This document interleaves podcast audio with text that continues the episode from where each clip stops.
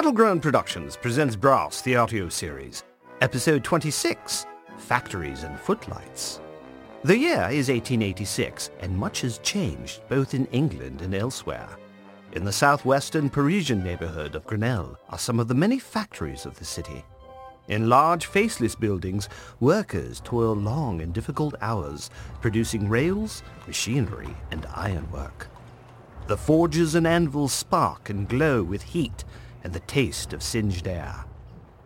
It is to one such building that Lord Brass and the inventor and aviator Conrad Grassley have come this spring evening, and though it is dark, work in the building continues apace.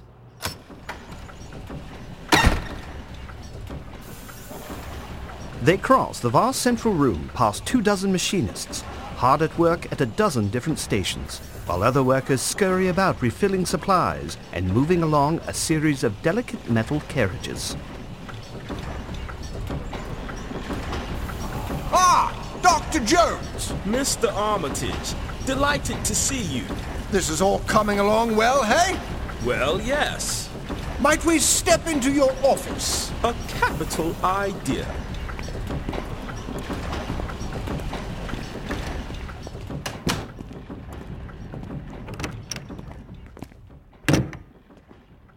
It is wonderful seeing our craft take shape. And with such rapidity. Have you had luck with your new etheric batteries? Some. I believe that I will be able to guarantee more than 12 times the duration of the batteries we replace, and with some adjustments, I believe better in time. How many of the craft are complete? 30, with half a dozen done by next week, assuming our deliveries arrive as scheduled. Oh, they shall. Our bills are scrupulously paid. Though my own finances are shrinking at a considerable rate, it's really quite remarkable how rich Lord Whitestone truly is. And how is the Jungle Lord? Well, and wonderfully energetic, as always. He and Cyril are making an investigation of the Graveyard King this evening, who we suspect of running the distribution of contraband to and from England. The Graveyard King. The nom de guerre, as it were, of an old foe who bilks the grieving, robs the dead, and otherwise gives the funeral business a poor reputation. I will tell you this, Lord Brass. There is no one like you English for coming up with a wonderful nickname. The Graveyard King's French, actually. Another reason he's so unpleasant. When I was a young man, I had a nickname. And what was that? Clever Hank. Rather rural, isn't it? it was. I grew up in a cotton plantation. When I was just a lad, I took apart a broken cotton gin and fixed it so it worked five times as well. You can imagine what it did to my mind the first time I saw an analytical engine. Not surprising, Dr. Jones. Your mechanistic skills, particularly regarding your new battery, are astonishing. You are kind to say so. I think very highly of you and Lord Brass's abilities in craft. And that is why I have agreed to facilitate this meeting. Let me give introductions. Mrs. Matilda Joslyn Gage and Mrs. Carrie Nation. Mr. Alvin Armitage and Mr. Conrad Grassley.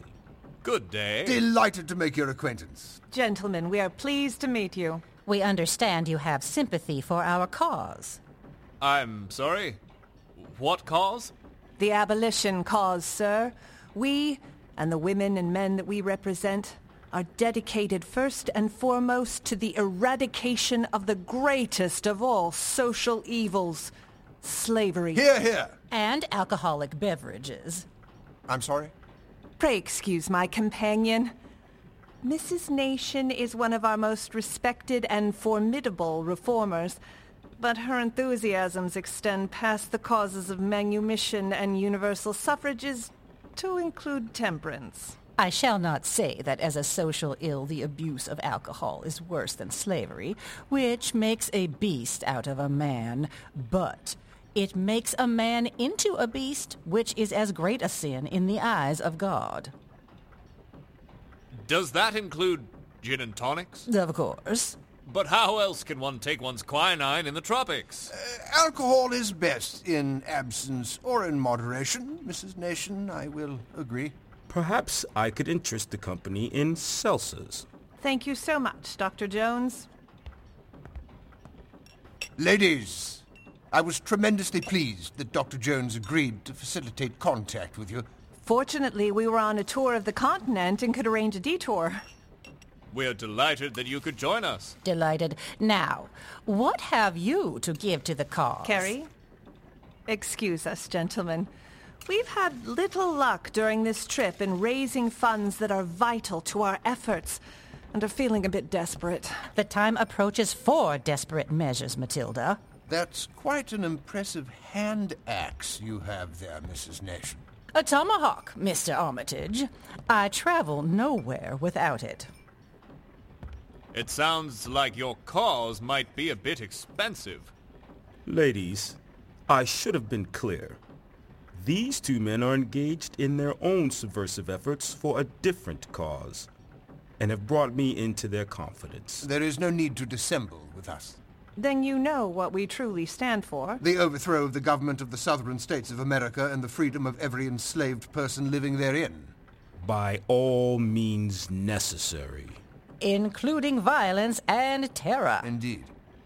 Dr. Jones, however, has suggested that your efforts are preliminary. Preliminary, but promising. We've managed some impressive industrial sabotage and civil unrest. But the government authorities have been ruthless in their retaliations. If the person caught is an escaped slave, they murder his entire family as retribution. Horrible.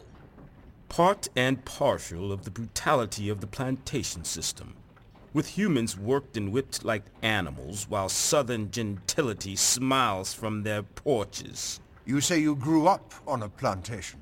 Yes, Mr. Armitage. I was born a slave.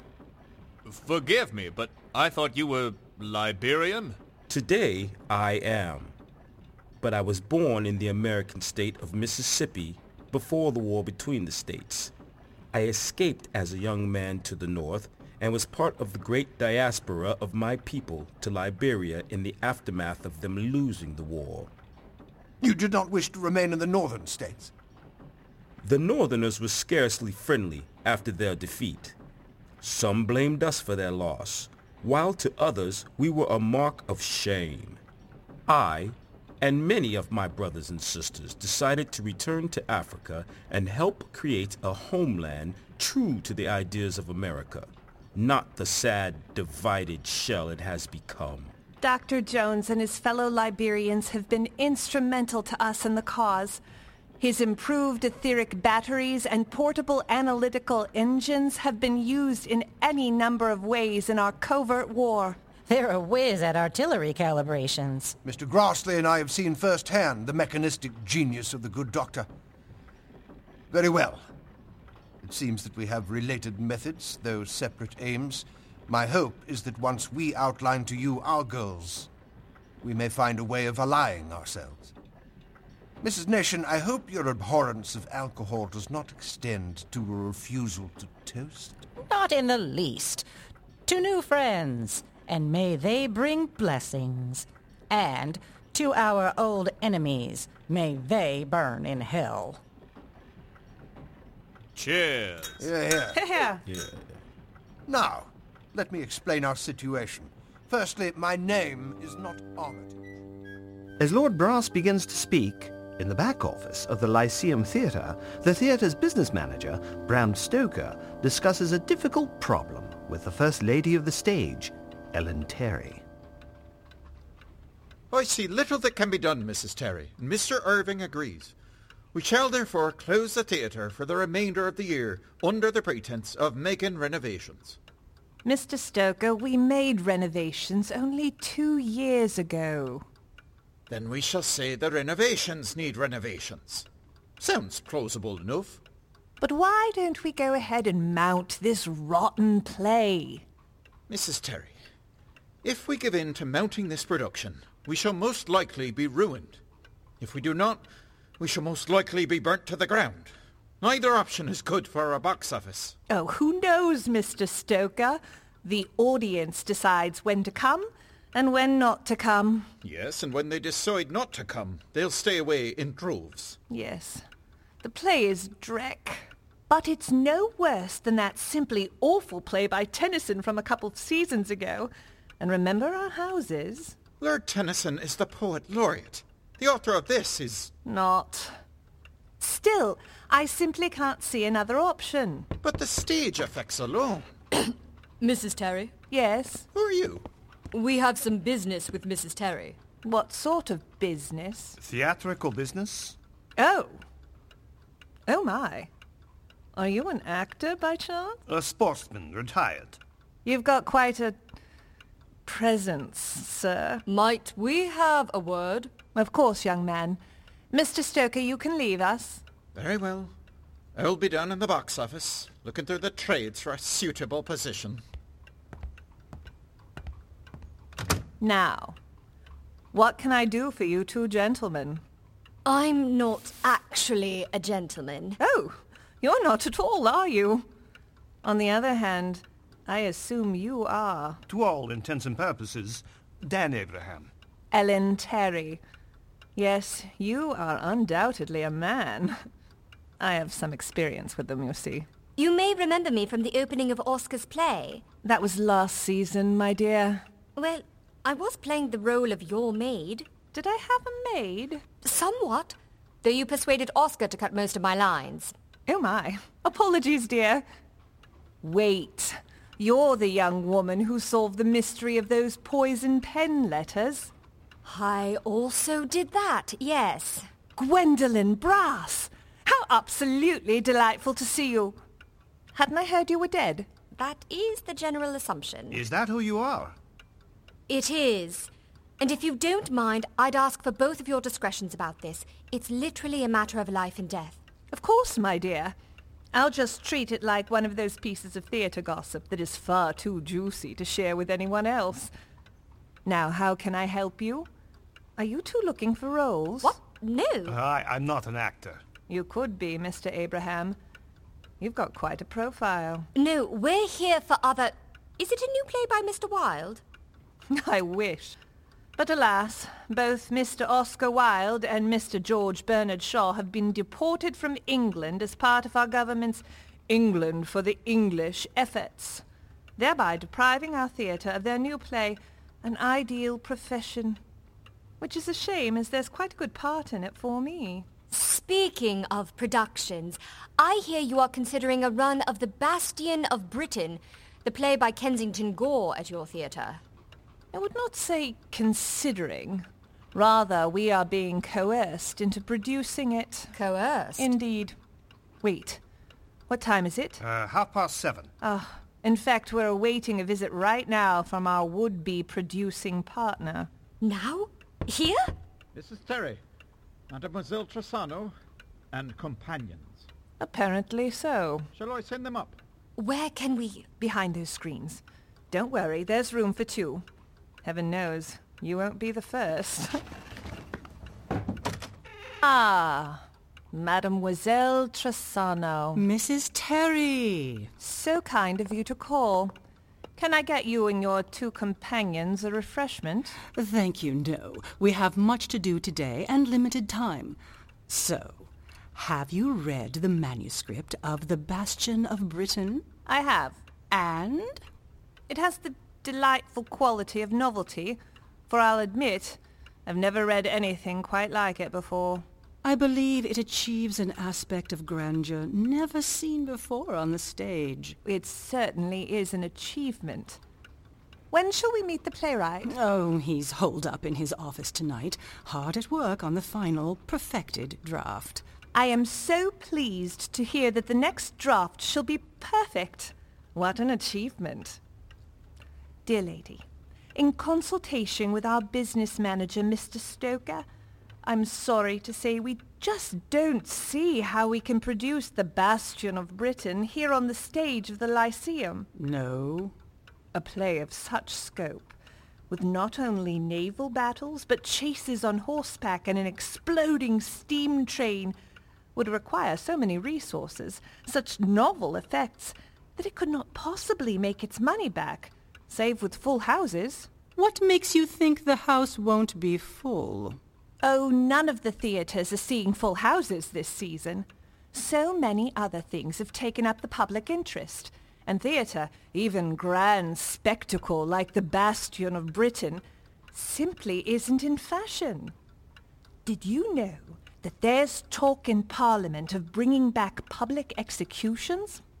And let me tell you, there are not many plays that can compete with a hanging in the square. It is true that a disaster will draw a crowd. A fire, for example. Why, you'd get no end of people showing up if a fine establishment like this were to become a conflagration. Mademoiselle Tressano, due to you and your playwrights' influence on certain officials in the present administration, as well as your reputation for conflict escalation, you can have this play staged at any theatre in London. There are venues that are bigger than ours, and ones more suited to the scale of this show. Why here? Two reasons, Mrs. Terry. The first is the Lyceum's reputation. You and Mr. Irving have created a company of players, led by yourselves, that is renowned as the greatest in Britain. And therefore, the playwright and myself believe that this is the perfect setting for our rich gem. Thank you. But perhaps... The second is related to the first three times we met. But, mademoiselle, this is only the second time that we've met in person. This is the fifth. We first met in 1878, then again in 1880, and most recently in 1882. I'm sorry, I don't remember. I auditioned for you and Mr. Irving for parts in Hamlet, The Lady of Lyons, and Much Ado About Nothing. And for all my efforts, you did indeed give me nothing. Oh. No role. Not so much as a lady in waiting. Not even a callback. A life devoted to the theatrical art and not even worthy of you remembering my face or name. I think I would have remembered Tressano. That is not my real name. Tressano is my nom de la criminalité. For once I discovered that I had no use whatsoever for a stage name, I turned to a life of crime. It's got quite a bit of dash. Tressano. Thank you. I believe it will look quite splendid on the marquee of this theatre. I had understood Mr. Gore was the playwright. Oh, he is. But I shall be the star. Oh? No, so you doubt my abilities? Not in the least. I had just supposed that the role of Philomena, the noble Boadicea reborn, had been written for myself. oh, no. I shall essay that role. That's probably best. I am not sure I could do it justice. And besides, a touring production of Much Ado has asked my dates. Oh, no, Mrs. Terry. There's a role that you simply must play. Do you recall the part of Philomena's maid, Esther? Esther. Yes, her childhood nurse turned camp follower. I don't recollect it from my reading. Mm, She doesn't have many lines, I'm afraid, but is a wonderful portrayal of ancient loyalty, creaking after her mistress on aged bones until she selflessly dies, protecting her. Oh? Off stage. Well, I am so very pleased that we have agreed on our venue. I shall let you know next week the dates of our opening. And now uh, I and my friends must go. We've got a late meeting with a pyrotechnic artist of our acquaintance. His work is expensive, but we believe our production merits the best. Uh, goodbye. Farewell, you provincial caterwauler, and take your two muscle-bound homunculi with you. So that's Tressano, eh? I knew I recognized her. Vaguely. And if she's out with her goons, it might mean that Kensington Gore is back in his office, alone. The nurse? Creaking after her mistress? I shall sooner die. Mrs. Terry! What? Do you have any idea where Kensington Gore might have his office? I do not. Drat. But I might know who does. Eric, Yes. How oh, may I assist, Mrs. Terry? do you have any idea where this Kensington Gore fellow resides? I believe I do. Where did he come from? Eric, these two people seek the office of Kensington Gore. Of course, dear lady. His lair is in the Royal Strand nearby. Will you two follow me? Um, through the mirror? No, it's some sort of reflective cloth. My dear friend Eric knows every inch of all the old London theatres and how to get from one to another quite discreetly. Theatrical architecture is something of a hobby. Mrs. Terry, are, are you sure? You may trust Eric. I have trusted him with splendid results. Several times. Always a pleasure, dear Thespis. Oh, you. Now, follow Eric, and please do stop these hideous people. We shall. Oh, and Gwendolyn, Yes? do come see me when this is all over. I owe you a proper part on our stage. I shall. And thank you, Mrs. Terry. And with that, Gwendolyn follows her companions through the looking glass and into the hidden passages that run beneath the theatres of London.